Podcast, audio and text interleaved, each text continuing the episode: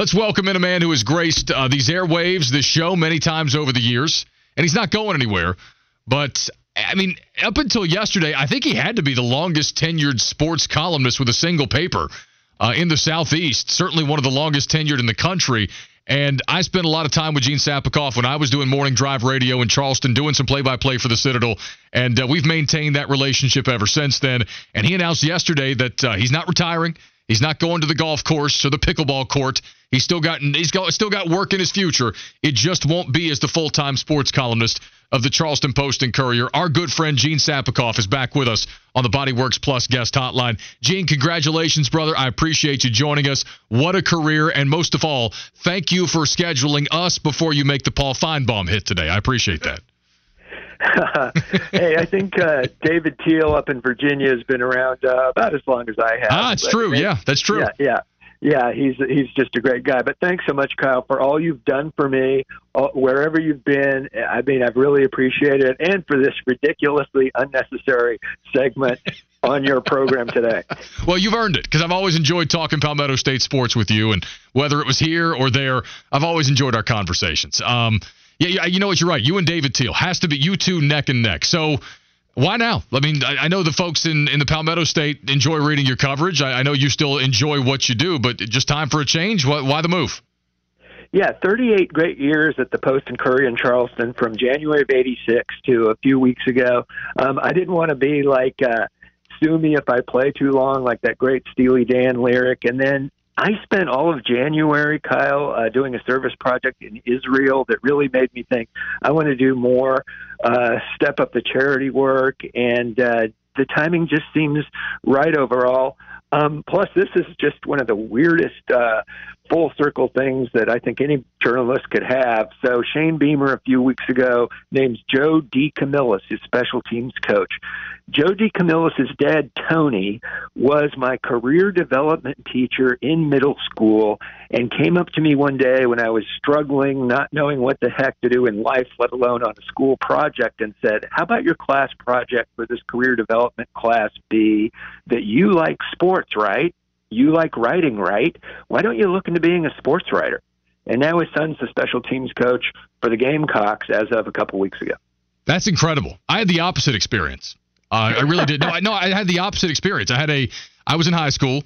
Uh, there was a substitute teacher who we knew around town was, you know, kind of wanting to be a sports broadcaster, but you know, couldn't really get his footing, and he kind of became sort of a bitter guy. And I mentioned to him one day we were leaving class into the day in, into school, and folks are talking about you know what they want to be when they grow up, what kind of jobs are cool, and I said, you know, I love to play sports, but I don't think anybody's going to pay me to do it. And so maybe maybe sports broadcaster could be in my future then. And he looked at me and he said, "Nah, you're not going to make it. It's too hard." I'm not kidding. He, he looked at me as 17 year old kid said, "Nah, you're not going to make it. It's too hard." Oh my God. Yeah. That, so, that, that's a great story, Kyle. Yeah, I mean, so I, I don't know. I can't say that uh, you know he fueled everything that I've done since then, but I think about that often. When he looked at me I in my face and said, "You're never going to do that. It's too hard." So you're like Tom Brady. I mean, you're uh, taking names and kicking butt. Well, that's ridiculous, Gene, but you're a lovely man for saying it. I appreciate you. So, you know, here's one thing I want to talk to you about because, you know, I, I love living in South Carolina. I love the passion of the, the South Carolina Clemson rivalry. And it's been really interesting for me, you know, having been gone from Charleston for a number of years now, to watch the, the growth of not only the women's basketball program at South Carolina, but what Lamont Paris has done with the men's program this year. What do you think? About, you know, obviously Dawn Staley and their success is well established at this point, but the job that Lamont Paris has done so far this year, and, um, you know, is Ohio State trying to poach him away? What's going on there? I think he is a home run hire I thought he was last year. You know, you could just see how the players buy into what he's doing. You could see that, and I was hearing that from all the sources I talked to that was watching the Gamecock basketball practices this year. And when he's getting um, transfer portal guys like B.J. Mack from Wofford and Stephen Clark from the Citadel, people are thinking like, ah, shrug. What he's doing, and he's just building chemistry around Meechie Johnson and the other veterans.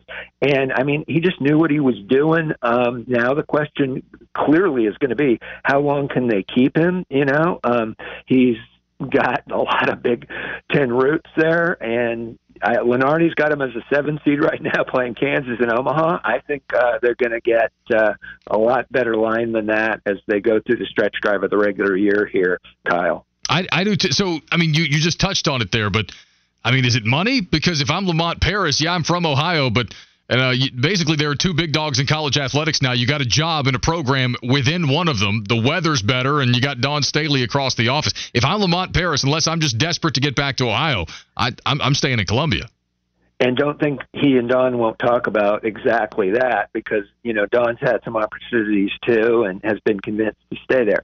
Um, but at some point, if the money and the you know sustained fan interest is really different, and I'm not necessarily talking about Ohio State, uh, you, you kind of have to listen for the sake of uh, your grandkids of which he doesn't have yet, but you know that that gener- multi generational money is a thing. But right now, things couldn't be better for the Gamecock men's basketball team, and obviously, it's Dawn Staley against the field again for women's basketball. Gene Sapakoff, long time with the Charleston Post and Courier, not anymore. He hung it up after 38 years. He's with us on the Body Works Plus guest hotline. So uh, let, us talk football for a second with the Gamecocks hoping to get Shane back on the show here soon. I chatted with him a couple of weeks ago, and uh, very busy in the recruiting cycle, trying to bring more talent into uh, Columbia. And again, we're going to try to catch up for the Gamecocks fans here in the Queen City, hopefully sometime soon. But this is a, a big, big year for him coming up. Uh, he's lost his quarterback. You know, he's lost a staffer or two. I mean, how much pressure is there on Shane in your eyes? And is he going to be able to meet the challenge with the roster that he's got? Well, here's the thing, Kyle. I think it could be another rugged year. I mean, there's no Spencer Rattler. There's Alabama, Oklahoma, LSU, Ole Miss, and Clemson on that schedule, and uh, some other good teams too. But I'm firmly believe that in recruiting and culture, this program is gradually improving. It just might not, might not show in the record, but in LaNorris Sellers, if that's the starting quarterback, and in some really good offensive and defensive linemen, and they're going to be young, I think it looks pretty good for the future, considering you know you just added Texas and Oklahoma, uh, one or the other on your schedule every year. It's tough. It really is. Now let, us go to the other side. Let's go to Clemson for a second. With, with, the Alabama stuff going down, Nick Saban steps down. They end up hiring Kalen DeBoer, but I don't. I don't know if you ever expected Dabo to really be in the mix there. You can tell me, but I was really shocked at, at maybe the disrespect from some people in Tuscaloosa uh, you know, the anybody but Dabo stuff and the way that he was treated during that brief process. Like, were you surprised by that at all?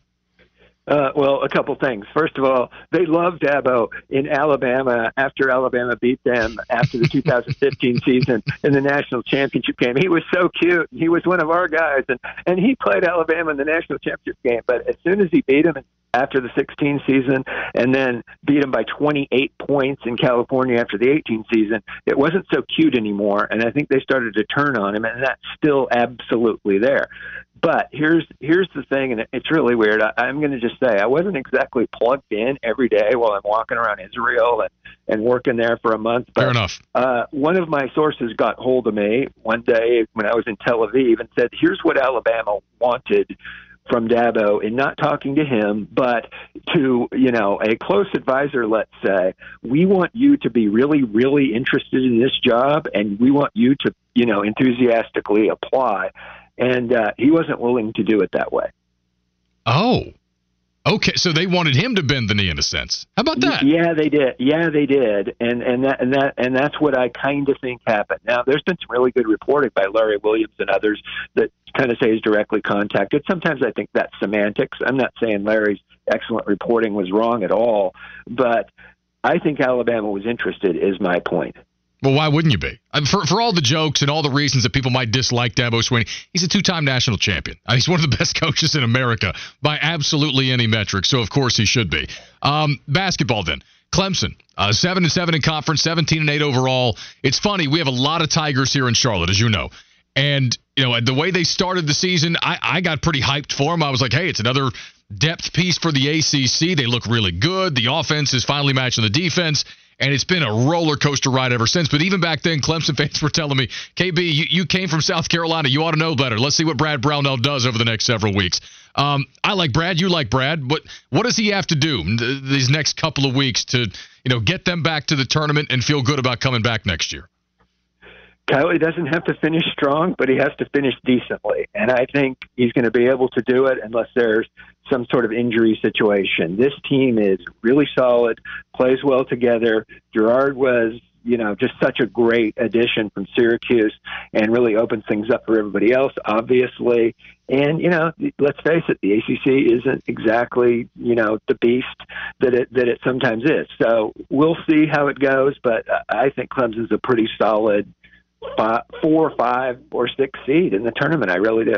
All right, uh, a couple quick things, Gene. I'll let you go. How far away do you think we are from another round of conference realignment? Because it seems like the ACC and Florida State seems like they are, you know, opening that door right now, at least cracking it open with the, the possibility of negotiations and, and maybe letting Florida State out of this league. What are you thinking right now? I, I think we're pretty close. And the whole thing about this, you know, they don't like to use the word, but SEC Big Ten alliance. I mean, it's just starting to move that way. And um, yeah, I think pretty close. A year or two, really. I think there's going to be some significant movement, and then either then or soon after that, somewhat of a floodgate. What what does floodgate look like in your mind? Because I mean, this involves Clemson too, right? A floodgate looks like two uh, two 32 team uh, conferences, very similar to the NFL, Big Ten, SEC, North South, Fox, um, Fox, ESPN, whatever you want to call it. That that's what it looks like to fill those spots, and and there could be some shrinkage with some teams uh, somehow getting eliminated from the conferences they're in now that just aren't really all in for, for football. And I'm not saying I like that, but that's what I think is going to happen. Gene Sapakoff, you are the best. We are not done doing these radio hits, I assure you of that. But uh, thank you for the time. Congratulations again. Tell Paul Finebaum I said hello. Thanks so much, Kyle.